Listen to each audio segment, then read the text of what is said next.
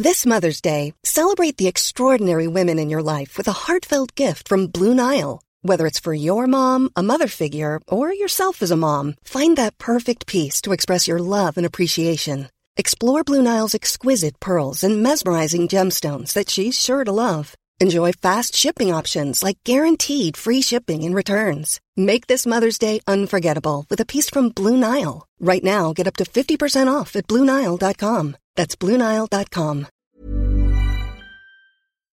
Hej innebandy Sverige! Välkomna till ett nytt avsnitt av Fredrikssons innebandypodd. Den här gången har vi med oss en riktigt härlig innebandyprofil, Jimmy Heimer. Många känner honom som målvakten som har stått i 150 olika klubbar. Eh, ännu fler känner honom numera som kommentatorn, den galna kommentatorn när Karlstad spelar matcher i Allsvenskan. Han har gjort succé under våren och eh, funnits med i alla möjliga sammanhang och eh, fått prata om sitt eh, kommentatorsjobb. Nu är det dags att han pratar ut här hos mig. Så nu tycker jag att det är hög tid att vi släpper fram Jimmy och detta avsnittet. Välkomna!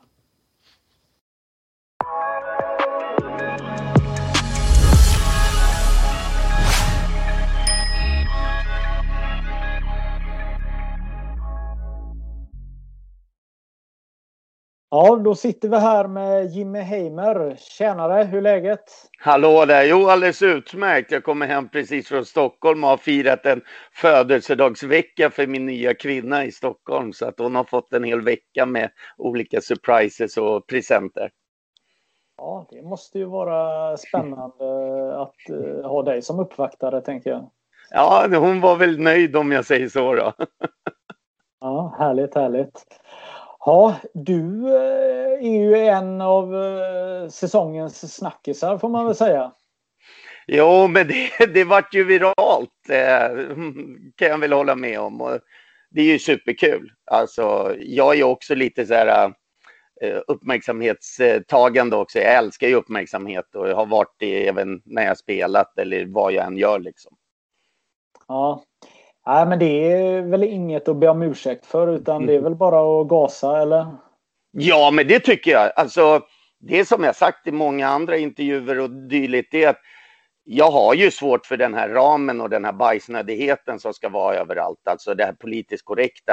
Fine, det finns vissa nivåer och gränser man kanske ska hålla sig inom. Men, men, men det blir för inboxat liksom. Och ja, jag har svårt för det och jag kommer ju aldrig ursäkta mig för att jag är allt emellan vad folk säger galen till ett geni. Alltså det kommer jag aldrig ursäkta. Jag, jag är Jimmy Heimer och många tror ju att som har lyssnat och skrivit vissa kommentarer att det här är påklistrat. Men det är inte påklistrat. Det är jag. Frågar du vem som helst av mina vänner så är, säger de det är Jimmy Heimer. Eh, jag tänker så här att vi ska börja med att lyssna lite på eh, vad du har eh, haft för dig under våren här. Och nu kommer vi spela upp några olika klipp här från matcherna mellan Karlstad och Djurgården här. Och de kommer här. Skott från JJ stolpen! Oj, oj, oj vad nära! Åh, vilken match vi har på halsen direkt! Ulin, Ulin skjuter i mål! Pass från Ara Collin! Hoppas du och dina kamrater in the USA listen and uh, learn how uh, sport will be management in Sweden. Ja, nej, en extra hälsning där till dig borta i USA. Gans! Backarknack! Väldigt högt! Högt i det blå! Satellit! Satellit! Wow! Vilka sångkunskaper man besitter! Ah, det är så spännande! Min kropp håller på kriverar. Adam Collin skjuter strax utanför! Och Djurgården är i SSL! År 2021 2022 Ja, eh, Jimmy. Ganska härliga sekvenser här. Berätta. Ja, alltså det, hopklippningen är ju också lite rolig för att de sätter ju verkligen på det här när jag matchen innan så klagar jag ganska hårt på domarna och så den här matchen så sitter jag och berömmer domarna och liksom, ah, de klipper ihop ganska sköna segment och som sagt engelska. Jag är egentligen bra på engelska men det, det var bara totalt eh, kaos när jag försökte hälsa till en av Djurgårdsledarnas son i USA. Så, så att, som sitter och tittar på alla matcher med sina kompisar. Ja, nej, den är ju legendarisk. Jag är väl inte den bästa på engelska, men jag blir nästan sugen på att gå på lite lektioner med det. Ja, ja. och så, ja, sen sången. Jag älskar ju att sjunga också egentligen, men du har ju hört mina kommenteringar så att rösten klarar inte avslutet där och det är också lite kul att det blir det läget liksom. Ja, nej men alltså eh, Ted Gärdestads eh, Satellit är ju en av, ja, kanske mitt första slagerfestivalsminne här och det är ju en klassiker, alltså den uh, har man ju hört uh, när någon har skjutit iväg en fotboll uh, till Tjotahejti och såna här saker. Var, var kom det ifrån? Djurgården och speciellt Djurgården, jag är ju gnagare då, men Djurgården har ju den på sina fotbollsmatcher. De kör ju den jättemycket förr i tiden och jag har ju varit på en del Djurgårdsmatcher också och kollat. Så det, det, är bara någonting, som, precis som du säger, från barndomen som sitter där och man hör det när någon skjuter sjukt högt över mål. Liksom. Jag, då blir, då, jag får feeling, då kör jag den grejen oavsett hur det blir. Liksom. Ja, just det att rösten spricker också gör det helt fantastiskt.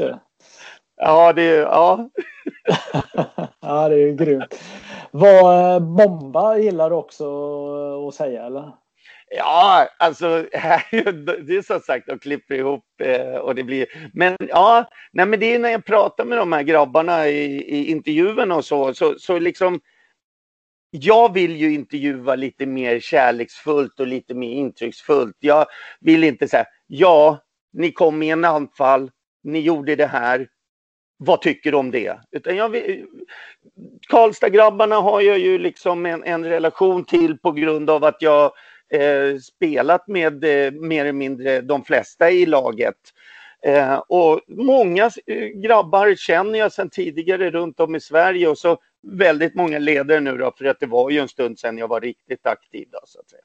Mm. Ja. Nej, men det eh, jag tyckte att det var ganska roligt där när, när du eh, skulle förklara för domarna att nu är det matchstraff. Det, det var ju ganska tydligt att du visste att eh, alla hörde dig i hallen, eller hur? Ja, det kan man säga. Och speciellt nu när det är coronatider och det inte är några i, i, i, i hallen. De hör ju mig. Karlstadgrabbarna älskar ju för att de blir nästan ledsna de gånger jag inte har kommenterat i år. För då ja. hör de inte min röst uppe på läktaren. Men, eh, och det roliga är, jag hörs även när det är fullsatt i den här hallen. Eh, men ja, det var väl kanske en kombo att eh, min ex att jag blir exalterad plus att i mina ögon eh, direkt där tyckte jag att det var ett såklart matchstraff eh, som situationen utspelar sig. Sen som målvakt själv så har man ju utåtagerat väldigt många gånger och jag har ju haft, fått matchstraff för mindre grejer än det han reser och gör oavsett om det är hårt eller inte. Det är obetydelselöst i det här fallet, eller betydelselöst i det här fallet för att han reser sig upp, han trycker till honom. Mm. Det får men, vi inte göra som men, men, både du och jag vet att det är ändå ganska långt till att man tar eh, kortet i en Jajamensan, ja, ja det är vi överens om. Ja. Så, så eh, handen på hjärtat så ville du sätta lite press va? Verkligen, självklart. Jag har en uppgift där, eh, dels också eftersom jag är anställd av Karlstad. Liksom, och jag har hjärta hos Karlstad-grabbarna i, i grund och botten med tanke på att jag spelat dem, oavsett om min moderklubb är Balrog så, ja, jag har, en, jag har en relation till grabbarna. Tom Collin och jag är ju jättenära vänner till exempel och pratar väldigt mycket i telefon efter matcher, innan matcher. Jag försöker hjälpa honom och, och pusha upp sig och, och laget så att säga. Ja. Um, Bruno Lundberg eh, hade ju ett bra inspel i eh, en av, vårat, en av våra poddinspelningar där han pratar om Detroit hockeymatcher. Att man, ja. faktiskt kan, att man faktiskt kan välja om man vill ha sin hemmakommentator eller motståndarkommentator. Mm. Och, och eh, I den här världen så är det många som tycker att det är fult att, att, att man är lite hemmafokuserad. Hur ja, tänker du? Nej, men alltså det Bruno pratar om är ju fantastiskt. Vi är ju tyvärr jättelångt ifrån den möjligheten i svensk innebandy. Eh, resursmässigt skulle jag tycka. Eh, och Bruno som gammal vän och mentor till mig. Eh, det är han jag startade upp innebandy med. Så han har helt rätt i det. Det är fantastiskt. Men det roliga med det här med eh, Eh, eh, om man är eh, för ett lag eller inte. Det är att jag, det, det många inte har förstått än idag, fast jag sagt det tusen gånger. Jag är anställd av Karlstad. Det är ett produktionsbolag som sänder ut matchen, men jag är ju fortfarande där och kommenterar för Karlstad. Precis som Bruno sa, lyssnar man på Detroit-kommentatorerna, då är det ännu värre. Och det roliga är alla så här, eh, djurgårdare och folk runt omkring har sagt att han är så partisk och hit och dit. Jag pratade med hela Djurgårdsstaben, grabbarna efter matchen, inför nästa hemmamatch i Karlstad, eh, match eh, fyra där, att, Eh, att vad heter nu, jag frågade dem, vad tycker ni? Tycker ni, för de hade lyssnat och tittat på, speciellt Micke Öhman som är en otroligt gammal vän till mig eh, och känner han sedan lång tid tillbaka. Han bara, nej, nej, nej, nej, bryr dig inte om det de säger för att vi har inte hört någon partiskt. Sen självklart så kan jag umpa eh, vissa spelare i Karlstad lite extra. Men om man verkligen lyssnar på en hel match eller orkar med att lyssna på en hel match med mig, då hör man också när andra lag som Lindås, som Varberg i vissa matcher eh, som har varit uppe i, i, i eh, Karlstad, så har jag verkligen hyllat dem. Jag till och med hyllar de mindre lagen som kanske har tagit en poäng eller vunnit överraskande mot Karlstad. Så att, ja, objektivt sett, jag tycker att jag från... Då ska de lyssna på mig när jag kommenterar för massor med år sedan, första året. Då är det ju Detroit-läge kan jag säga. Ja, ja.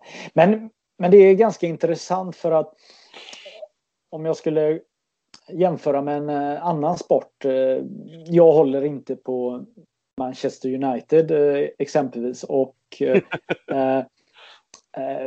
många anser att de får mycket fördelar. De får mycket mål i, i, tilläggsminuter som inte finns. Det finns bara för United och man får mycket straffar och ditten och datten. Och det kan man inte prata med en United-fans med för att Nej. de ser inte det, känner inte så. Medan folk som håller på andra lag kan känna det väldigt mycket. Så det är ju väldigt mycket känslor inblandad i eh, idrott och eh, innebandy saknar mycket det. Eller hur, hur tänker du? Problemet som jag ser vad det gäller innebandy i dagens läge, det är ju att vi har stagnerat på något sätt. Vi har stannat till. Vi har dött lite som sport, fast vårt varumärke, om, om jag pratar som att innebandy är en del av mig också, eh, som ett varumärke eh, som jag representerar. Så alltså på grund av det här politiskt korrekta och alla ska vara så snälla och fina och goa. De här eh, fantastiska profilerna de finns inte riktigt. Och då menar inte jag profiler med att du kan spela innebandy, du kan göra en bra dragning, du kan skjuta ett hårt skott. Men kolla bara tiotals år sedan tillbaka när Caperio mötte AIK i slutspelet i innebandy. Då hände det grejer, för i båda lagen fanns det starka profiler. Och oavsett om vissa saker kanske var lite över gränsen. Men då var det människor som syntes kolla bara på vår eh, gamla Zorro-legend Nede, som både har spelat nere och uppe i landet. Samma sak där. En fantastisk profil som tog fram innebandet på grund av sina grejer, men även att han stack ut och han vågade sticka ut. Vi pratade ju lite innan här eh, om Balrog. Den tiden när du och jag började spela innebandy, när A-laget i Balrog får sitt första kontrakt med Nike och de är helsida och du vet, det, profiler. Det är det som för sporten framåt. När sporten blir för blasé, för att det är, visst, det är jätteduktiga spelare och allting, men det är inte det folket vill ha i slutändan. Folket vill ha saker och ting, att det händer, att det blir skjuts i sporten och att det finns personer. Poeten, poeten ifrån eh, Danne Sundbom, min gamla vän och eh, lagkamrat. Eh, poeten från Bagarmossen. En kille som skapar så mycket bass runt Caperi och runt innebandy. Och han var bara en skön lirare som var lite kufig. Underbar kille. Sånt saknas idag och det är tyvärr, det går inte bara att köra att kolla vad snabb och fin den här sporten är. Du måste ha de här dårarna, kufarna, sköningarna. Tyvärr lite grann med han i Storvreta nu. Eh, det är ju tyvärr en profil, fast tyvärr kommer ju ut hans saker han har varit med om och gjort nu. Hoppas att det kommer bli bra för honom. Men det är tyvärr, det är tyvärr den närmsta till profil som gör också no att någonting händer i svensk innebandy. Att det blir rubriker. På ett felaktigt sätt tyvärr kanske. Mm. Nej men det, du har ju helt rätt i din analys tänker jag. Eh, att vi sitter och längtar efter oliktänkande folk som gör det oväntade, det konstiga, lite galna. För att det är det som sticker ut. Jag menar, slår vi på Sportspegeln så, om, om de visar från Formel 1 så, så, visar de inte när bilarna kör perfekt runt utan Nej. det är krascherna de visar. Det är när det oväntade händer. när, två, det. Ja. när två förare hoppar ur sina bilar och börjar putta varandra fast de väger 45 kilo.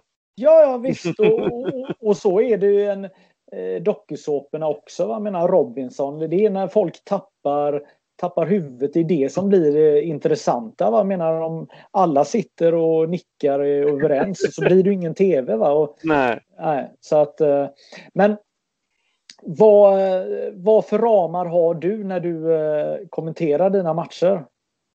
Ja, men ramarna är att jag försöker kommentera med så mycket inlevelse som möjligt och självklart. Men också att eh, de som lyssnar, de ska ändå få ett paket. De ska även få kunskap. Jag har ändå hållit på och spelat innebandy, varit tränare. Jag har hållit på med innebandy väldigt, väldigt länge. Och jag anser mig ha en relativt bra och skön kunskap om innebandy och vad som händer på matcher, vad som blir bra och vad som blir dåligt. Det är ju flera gånger jag har suttit och kommenterat och, och verkligen skrikit nästan på, i kommenteringen att Karlstad måste täppa igen just den luckan och så tar det en halv, sekund en halv minut och så blir det mål precis på den siffran. Så jag försöker ju att hålla mig, där jag försöker hålla mig inom ramarna, det är kunskapsmässigt att den här, fast jag är galen och kör min grej, så försöker jag ändå förmedla någon form av, av kunskap också. Så att tittaren även får med sig vad den här spelaren gör som är bra. Men med mer hjärta och själ. Och inte att man sitter typ med ett block framför sig och säger så här, ja, spelare nummer 10, Augustinsson, han är jättebra med högerfoten, för det finns det statistik på. Mm det blir, då kommer vi in i det här rutade boxen och bajsnödigheten som jag har jättesvårt för. Men jag ser ingenting emot dem som har det. De får, de får kommentera som de vill. Jag kommenterar på mitt sätt och mycket inspiration kommer ju från sydamerikanska kommentatorer som sitter och skriker goal i en halvtimme efter ett mål för att de har passion. De mm. älskar det de gör och älskar det laget de kommenterar. Mm. Ja, men jag tänker ju att eh, någonstans så handlar det om att du ändå har ganska stort självförtroende att du kan eh, innebandy och har levt med innebandy väldigt många år. Jag menar om jag bara ska eh, börja rabbla upp alla klubbar du har spelat för. Alltså, du har ju spelat för mer klubbar än vad Zlatan har gjort i fotboll. Va? Jag menar, det, det, är, det är Balrog, det är Huddinge, Tyresö, Bålunge, Falun och så har du varit fram och tillbaka där. Råsunda, Caperu Täby, sen har du varit i Norge, Greåker, Gällåsen. Två silver har du i Norge va? Ja. Sen har du varit i Karlstad, Mora och så har du väl varit fram och tillbaka där några gånger. Filipstad, Hultsberg. Och sen har du spelat i polska landslaget också. Ja. Jag är ju halvpolack. Jag är ju född i Polen, kom hit när jag var tre månader gammal för att jag var undernärd eh, och hade typ 15 procents chans att överleva. Då åkte pappa mot doktorns eh, rekommendationer och hämtade hem mig till Sverige. Och det räddade livet på mig. Ja, nu är du inte undernärd eller? Nej, nej, nu, nu är jag faktiskt större än vad jag brukar vara någonsin i hela mitt liv. Så men det är väl kärleken och att man för, för första gången på några år är väldigt, väldigt lycklig.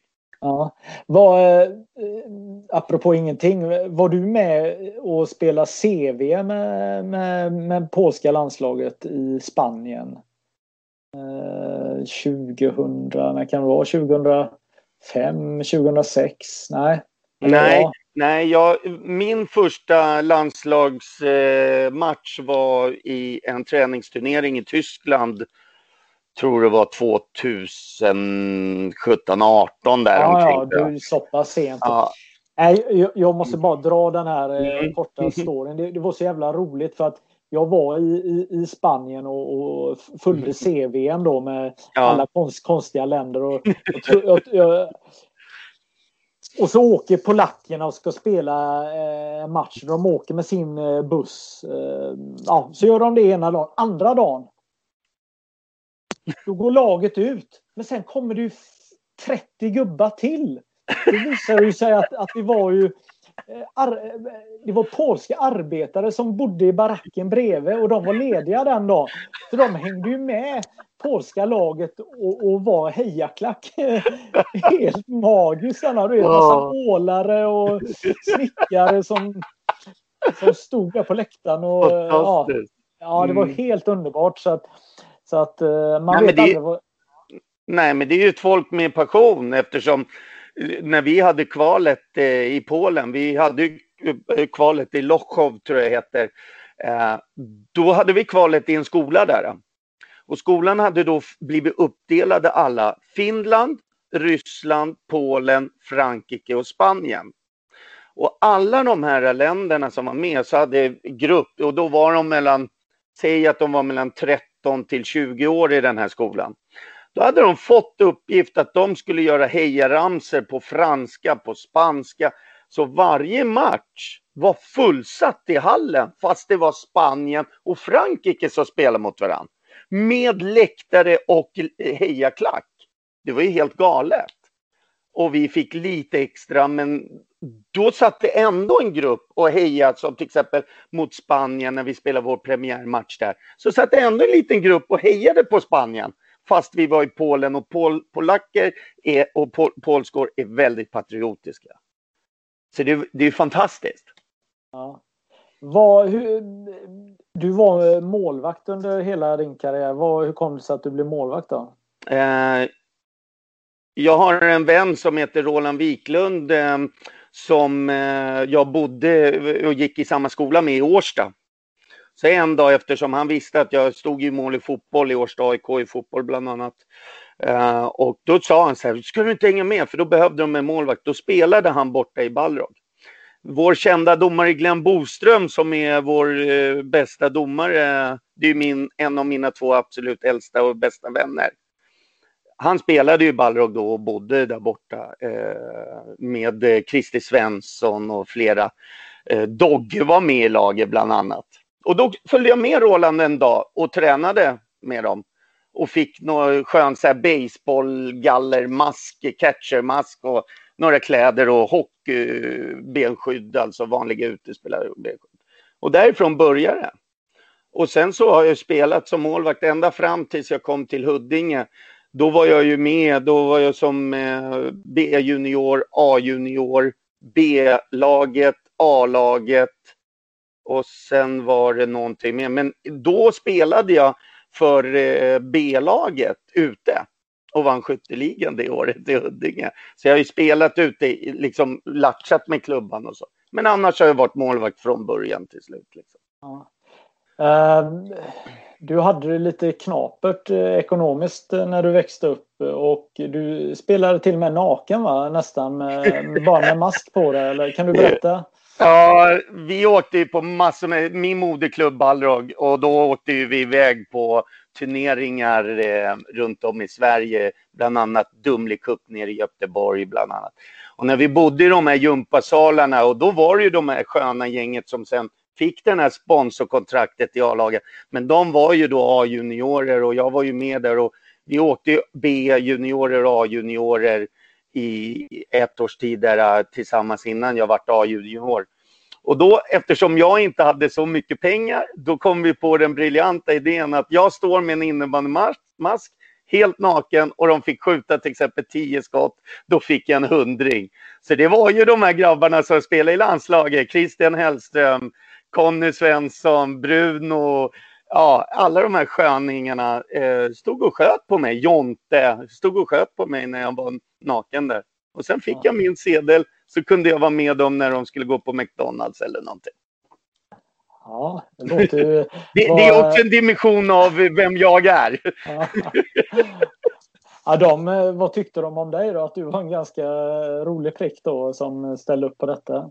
Nej, men jag har väl alltid varit den här lite mer joken liksom och, och, lite den här sköna killen som det finns inget problem att skämta om mig eller skämta med mig.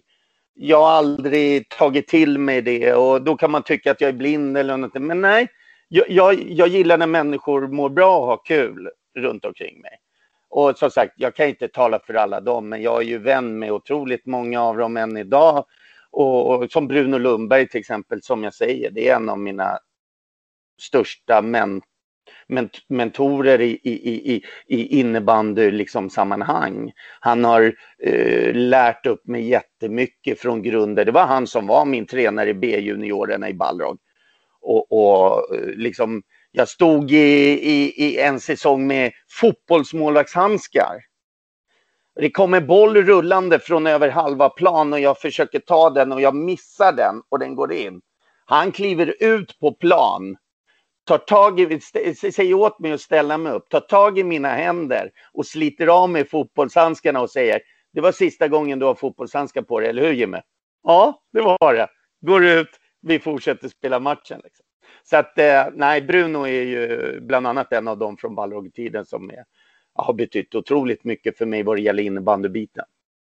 Han var väl en ganska stark eh, ledare från början där då eh, Då tog hand om er eh, ungtuppar också förutom att han spelade i A-laget. Ja, han var grym. Det, det lyser ju igenom vad han gör idag. Liksom. Sen att han kanske har blivit lite mer för att han måste, lite mer inrutad och PK som jag har svårt för, som till exempel när ni satt och pratade. Och han inte, när ni pratade om mig i den podden, att han inte var lite mer tydlig om att han visste exakt vem jag var. Så, så jag skrev till honom efteråt och sa det. Hörru du Bruno, här får du skärpa dig. Sluta vara så bajsnödig.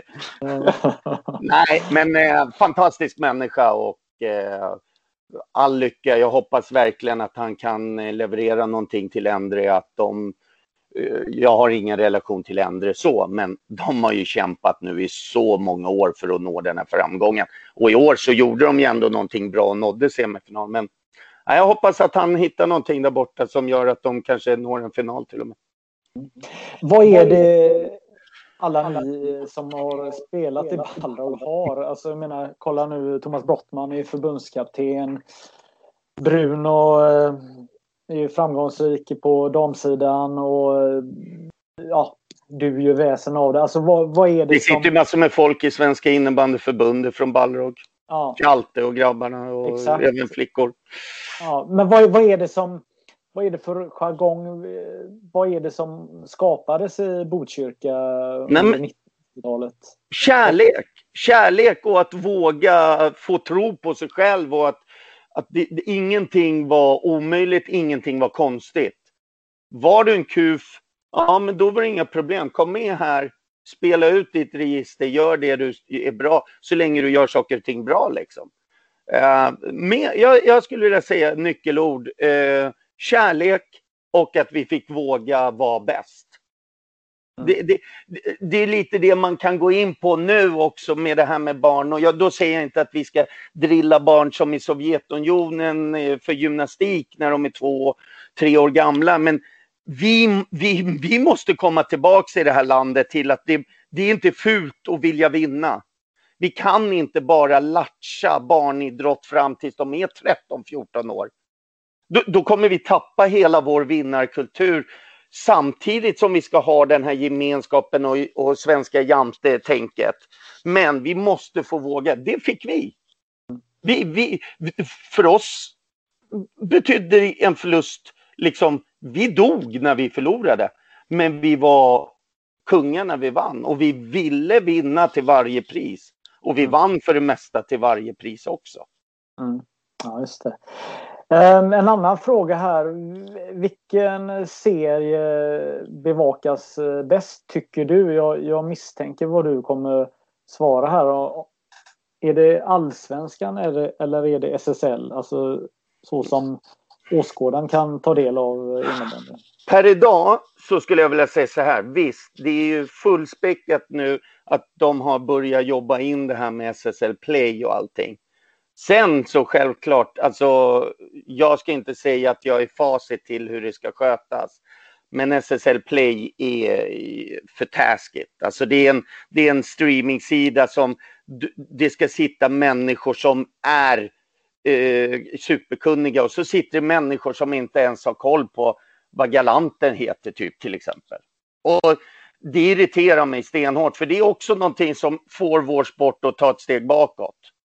Du kan ändå som jag, jag sitter och pluggar in namnen i motståndarlagen någon timme innan varje match för jag får laguppställningarna av motståndarlaget och får laguppställningar av hemmalaget. Sen sitter jag och går igenom och tittar lite och försöker memorera lite från första kedjan, andra kedjan eftersom innebandy är den sporten mesta som man spelar med en eller två kedjor bara, typ. Och så någon avlastningskedja. Men så jag skulle vilja säga allsvenskan, men samtidigt inte. För att allsvenskan är fortfarande, då är det ju produktionsbolaget Stay Live som sköter sändningarna. Sen är det upp till varje hemmaförening och sätta en kommentator eller kommentatorer på de matcherna. Och det är där jag tycker det är jättetråkigt för att det är bara en handfull av lagen som sätter dit folk med eh, kunskap och eh, driv. Men de, få, de lagen som gör det, om vi tar ur mig ur ekvationen, om vi ska vara lite så här, eh, storsinta, så de är riktigt bra. Det är kvalitativa sändningar. Det enda jag kan önska som jag skulle vilja säga om vi tar in mig i ekvationen igen. Det är att lagen eller de här kommentatorerna och sändningarna gör alldeles för dålig, eh, lite intervjuer mellan eh, perioder, innan matcher och sånt. Det, det är det jag skulle vilja se eh, också höjs. För tittar du på en hockeymatch eller vad som helst, då är det intervju. Det är intervju innan matchen. Det är intervju mellan perioderna. Det är intervju efter. För att sen om det är bajsnödigt och inramat för att de frågar samma frågor och inte går in med någon kärlek och frågar om något roligt vid sidan av. Det får stå för dem, men det behövs. Och det är någonting SSL Play som är vår högsta serie i både dam och här Alltså de måste bli bättre. De måste få upp kvaliteten där avsevärt. Jag, jag, jag tycker det är skittråkigt. För det trycker ner vår sport också. Uh, nu, nu tänker jag så här att vi ska prova något nytt här som vi faktiskt aldrig har gjort här i eh, podden här. Uh, jag är ju väldigt uh, sugen på att testa dig med, okay med andra sporter och se om du är redo för större uppgifter än bara innebandy. Så jag, jag har eh, en idé om att vi ska låta dig kommentera några klassiska sportögonblick eh, här. Och jag tänker att eh, vi ska plocka fram Sverige mot Finland. Det är den här klassiska hockeymatchen där Sverige ligger under med 5-1 och vänder. Vad tror ja. du om det? Okej, okay. ja, nej, men det kan vi väl testa. Det är väl inga problem med, som sagt, eh, jag brukar nej, så...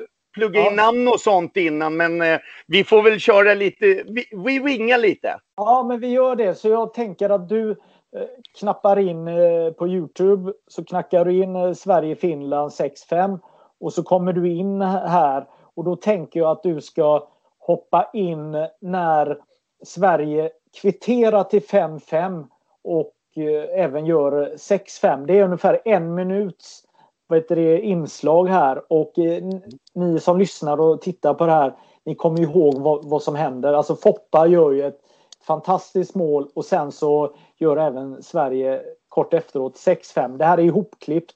Det finns där Youtube-klippet finns på nätet också. Så nu tänker jag att vi sätter igång och kör det första klippet. Ja, då är vi inne i tredje perioden. 8-13 in i matchen. Foppa driver upp pucken bakom, från bakom eget mål. Driver upp, driver förbi alla finnar, ut tar köksvägen och gör 5-5! Det är helt galet!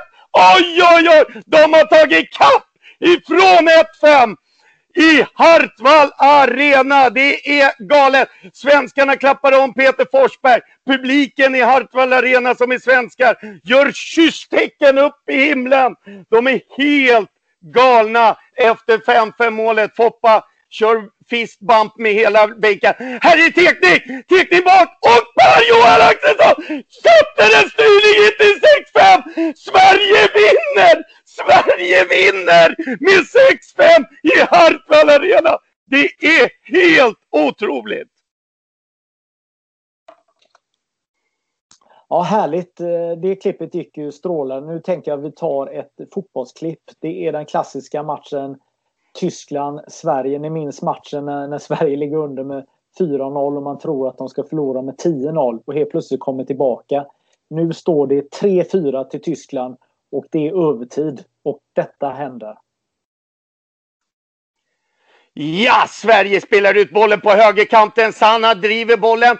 Han trocklar, hittar tillbaka. Bra inlägg. Bollen går över på vänsterkanten. Tar ner bollen. Zlatan försöker. Oh, trycker till bollen men den studsar ut igen till eh, mittfältet. Kommer det ett inlägg här? Zlatan går upp i nickduell.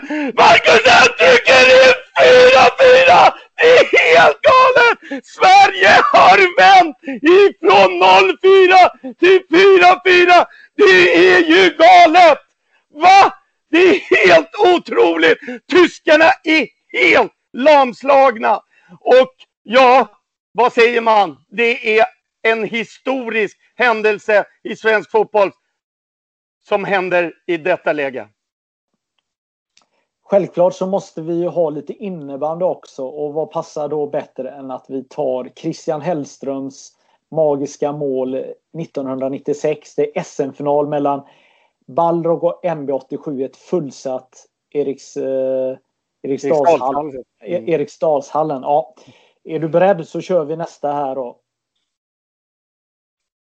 Christian Hellström driver upp bollen från högerkanten, driver ner, drar ner målvakten och lättar där inne! Vilken kille! Han är fantastisk, här ser vi reprisen. Han driver in, han drar ner målvakten i MB och lägger upp den i taket. Christian Hellström! Jag säger bara Christian Hellström! Bolltrollaren, bolltrollaren ifrån Norsborg! Han leker in bollen och är en bidragande faktor till att Balrog avgör denna match. Ja, det är inte lätt att bara kasta sig in i sportens värld här, men vi... Varför inte ta lite OS? Och då tänker jag att vi tar eh, Kallas eh, mirakelupphämtning här Eh, i OS-stafetten för ett antal år sedan. Nu minns jag inte vilket år det var. Men 2014. 2014, precis. Då tar vi den här då och vi hoppar in i slutet här då när ja, den stora grejen händer då. Så jag säger Jimmy, ta över micken. Tackar. Ja, då kommer vi in till sista kurvan, högerkurva.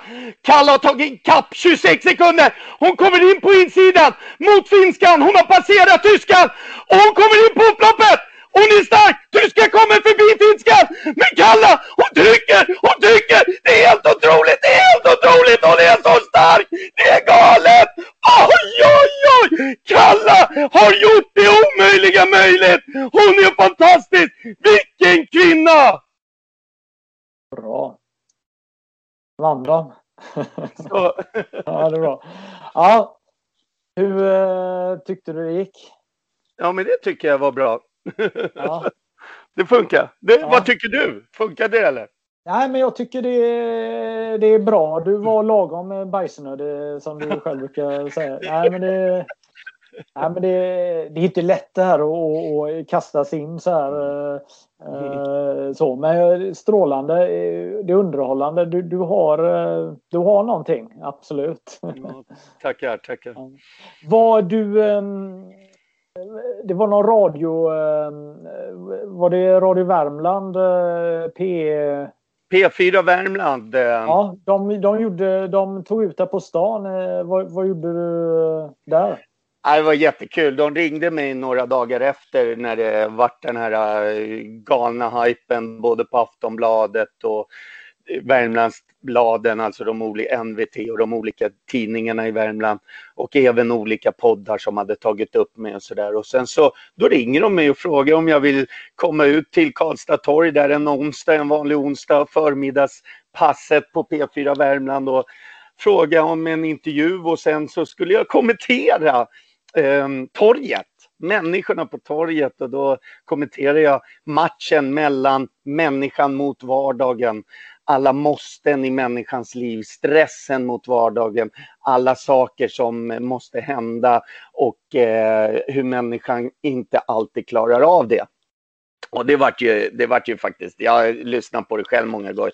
Jag tycker det är superkul. Det vart riktigt kul faktiskt.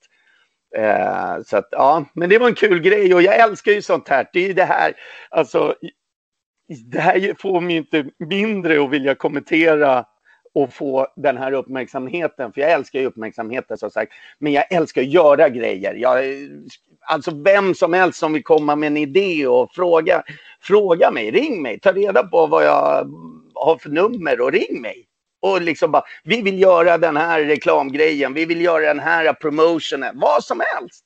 Alltså jag, jag vingar mycket i mitt liv. Ja, men det låter härligt. Du var ju med i den här humorpodden. Eh, de tog upp, la nästan en kvart på eh, att och dissekera dig och, och, och funderingar. Hur var det? Ja, det var faktiskt jättekul. Eh, vad heter, jät... podd? Vad heter podden? Vad heter? Podden, det, det, är de här killarna som Vem som skrattar först. Jag ja. tror podden heter Vem som skrattar först också. Ja, Nej, men jag tyckte det var legendariskt kul att mm. höra dem eh, eh, ja, prata om det. Eh, för spontant så vill jag egentligen ställa frågan eh, innan vi går in och pratar om det här. Är du dum i huvudet eller? ja, det är ju så. Alltså, vissa tror ju att jag är en total galning, men eh, jag, jag är en grabb från Stockholm som har väldigt mycket energi och aldrig blivit diagnostiserad, för det gjorde man inte på våran tid. Eh, jag har ju en form av ADHD, men jag skulle vilja säga så här att jag är en, jag är en skön snubbe som inte har något problem att bjuda på mig själv och inte har något problem om jag gör någonting som inte är helt eh, riktigt liksom. Som när min röst brister i i eh, satellitsången eller som när min engelska bara blir helt skruvad i liksom. Då, galen. Jag älskar livet, jag älskar att bjuda på mig själv och jag har inget problem om folk tycker att jag är galen. Då får de göra det. Men inte för att vara så sätta mig på för höga hästar, men pratar man med vänner och bekanta som känner mig eh, och lär känna mig så tycker de oftast att jag är en ganska skön prick ändå. Liksom. Han är inte så jävla dum i huvudet som man kan tro. Liksom. Nej, men det är, det är en utmaning också att uh, sitta och prata för att uh, när man ska vara på um, leverera hela tiden så kan det ibland vara att man hinner prata innan man tänker, eller? Ja, det blir ju så. Och speciellt när det gäller mig. Ja, det gör jag i verkliga livet också med mina vänner eller på arbetet. Ibland så flyger ut en groda liksom för att ibland går det för snabbt härifrån mot vad som händer här inne så att säga. Och då är det inte att jag menar att jag är trög eller har något problem. Men jag är så här hela tiden. Det, det ska vara på, det ska hända något, det ska vara kul. Liksom.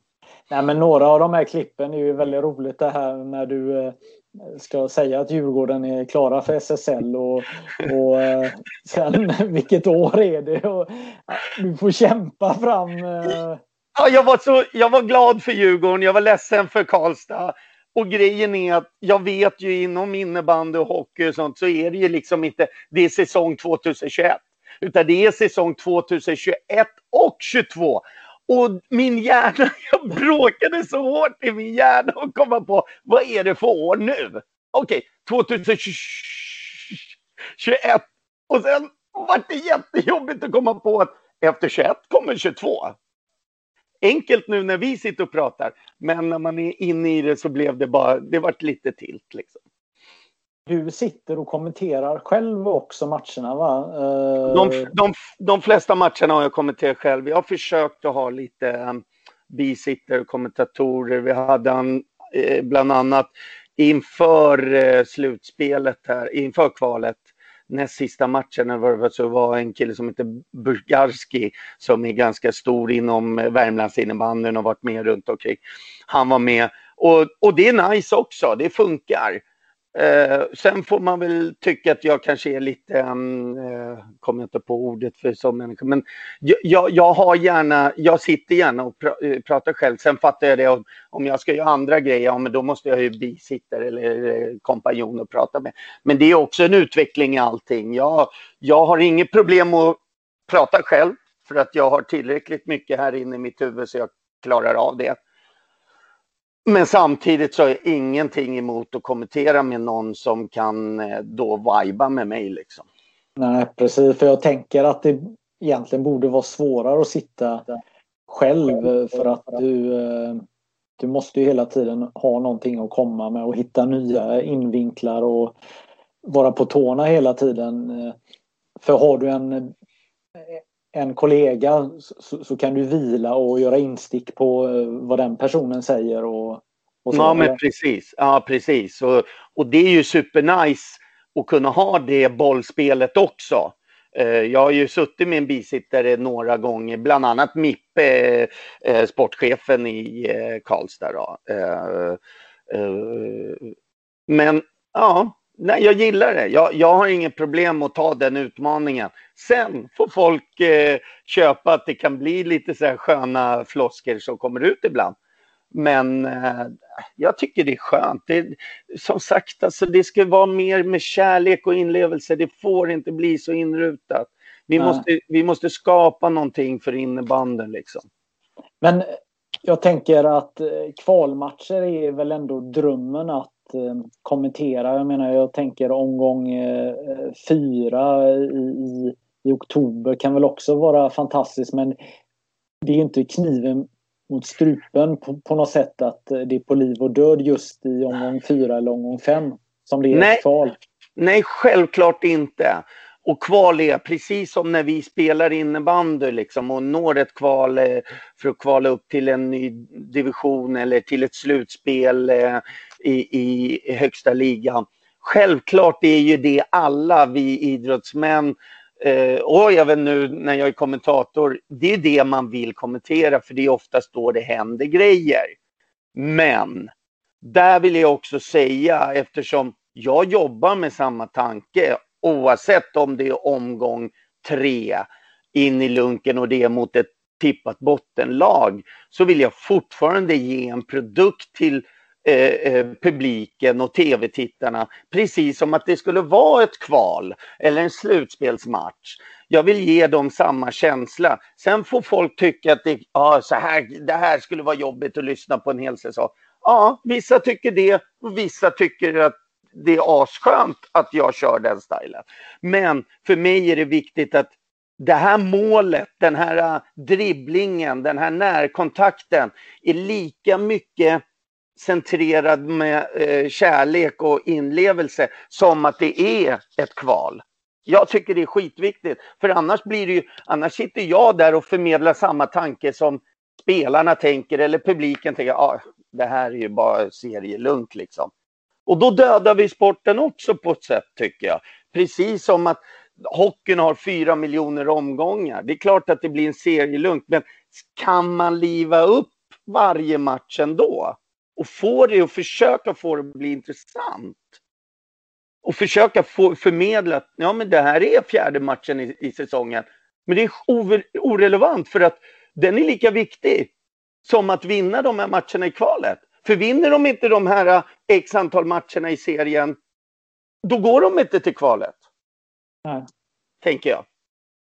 Eh, jag tänker du har eh, varit kommentator i fyra år. Du har ungefär eh, kommenterat 40 matcher med Karlstad. Vad, vad har du lärt dig hittills?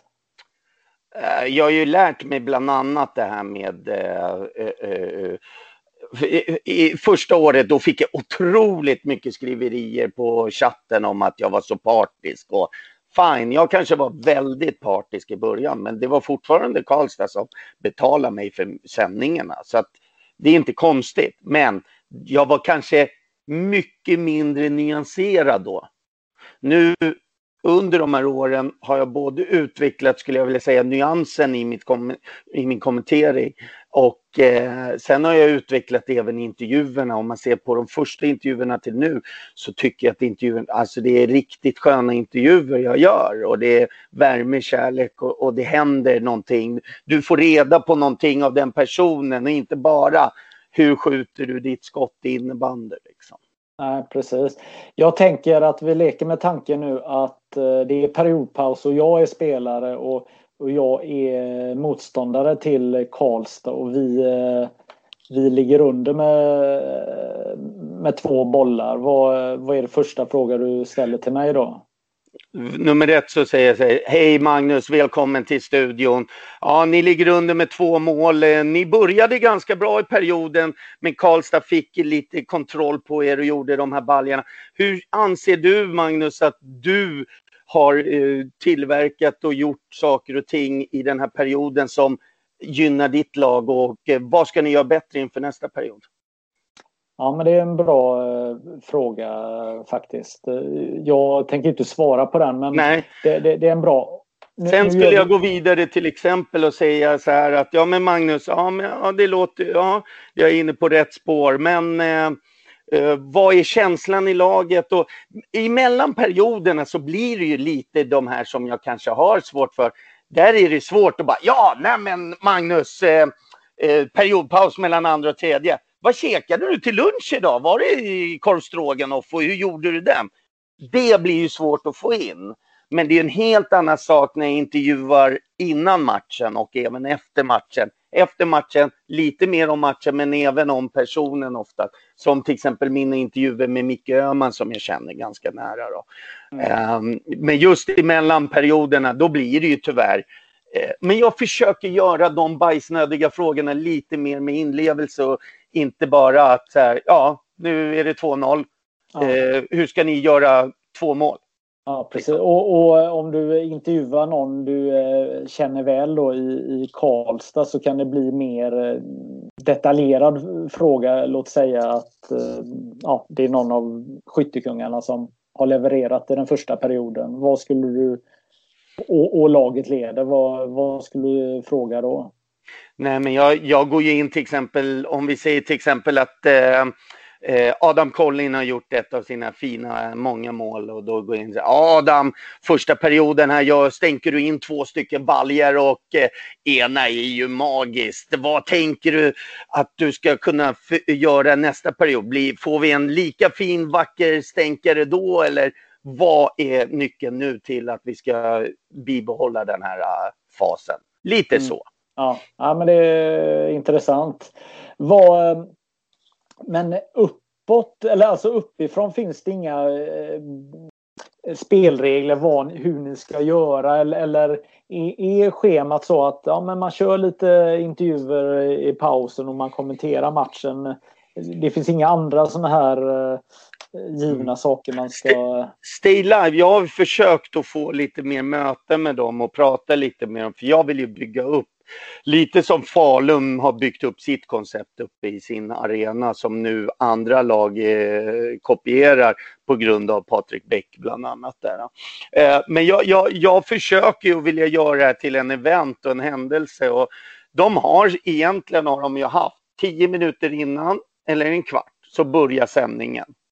Och där har jag då eh, laborerat med att spela in intervjuer innan som jag gör. Ja, även i början så gjorde jag liveintervjuer när sändningen hade kommit igång. Men det blir mycket bättre att göra intervjuerna. Jag påar eh, dagens match och lite saker. Och sen säger jag, gå över till intervjuerna. Och sen där i pauserna så laborerar jag ganska mycket, förutom att de vill ju försöka få in sina reklamslottar. Och det är, det är köp, det är ju självklart liksom. Men där har jag ändå fått ganska sköna kamerakillar eh, som, som då har gjort så att jag har kunnat styrt dem ganska mycket och sen har de slängt in äh, reklamen äh, eller till och med börjat med reklamen för att jag har ju skött allting själv egentligen. Äh, så att jag har ju sprungit ner och hämtat intervjuoffren men vi ska utveckla det också att jag har någon som roddar de intervjuoffren jag vill ha. Men jag märkte det också när vi gjorde det. Då var det folk som tackade nej. Så att när jag kliver ner, då vill oftast inte folk tacka nej. Eller de tackar inte nej gärna. Så, att, eh, nej, så det finns en ram egentligen. Men som i kvalet, i kvalet då började vi sända i, i sista matchen nästan 25-30 minuter innan eh, matchstart. Eh. Och det är det jag vill. Jag vill ju egentligen ha en studio. Mm. Jag vill egentligen kunna göra en studio, eh, att, eh, precis som i vilken annan sport som helst, när du tittar på landslaget så är det ju en och en halv timme studio innan. Ja, säg att jag får 45 minuter innan eller någonting. Mm.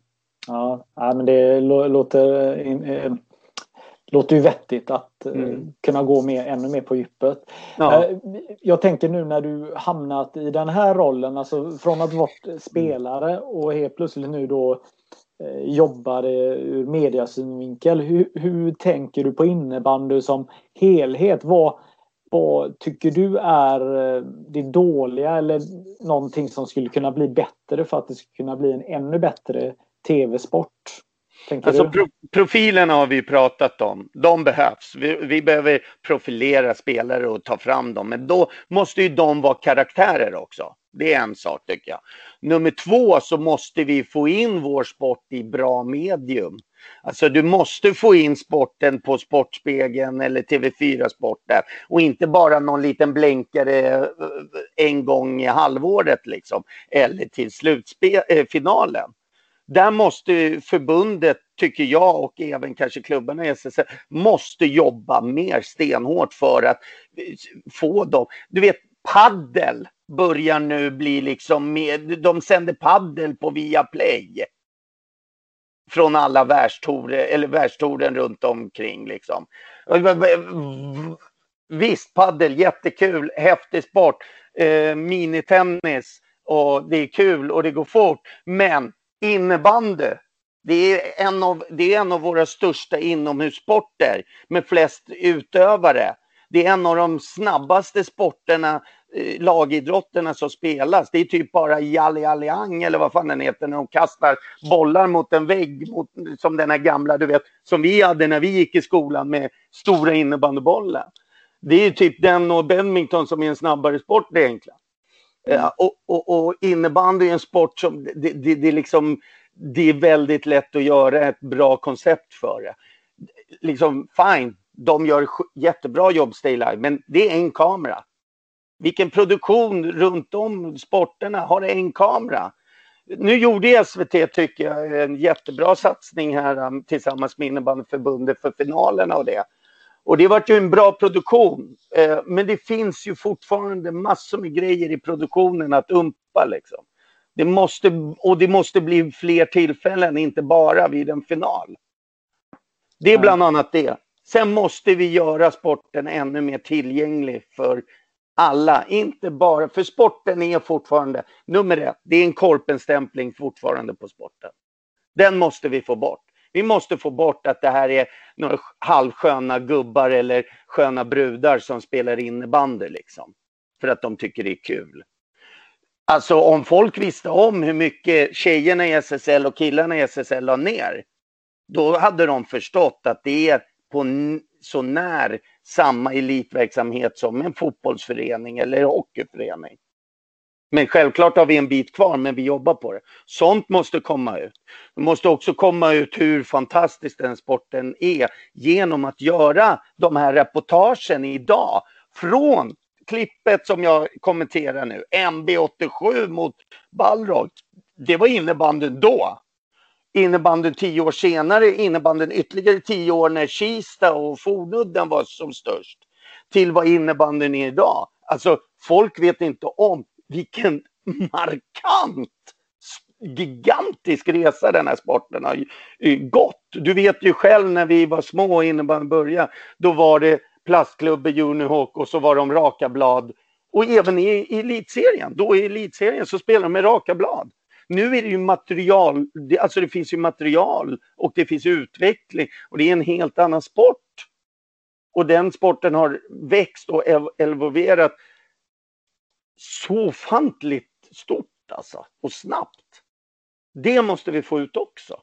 Vi måste primera vår sport. Och så lite som nu eh, förbundet med deras marknadsföringsbitar. Eh, Ernest Young, eller hur man uttalar det företag, som är en av världens största företag som är eh, eh säte liksom i Sverige.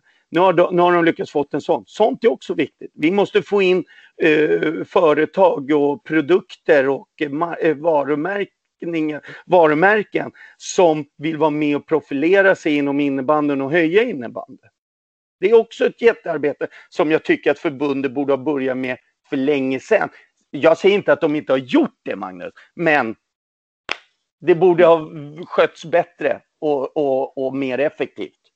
För vi har ett varumärke som är helt fantastiskt. Vi måste bara börja förmedla det.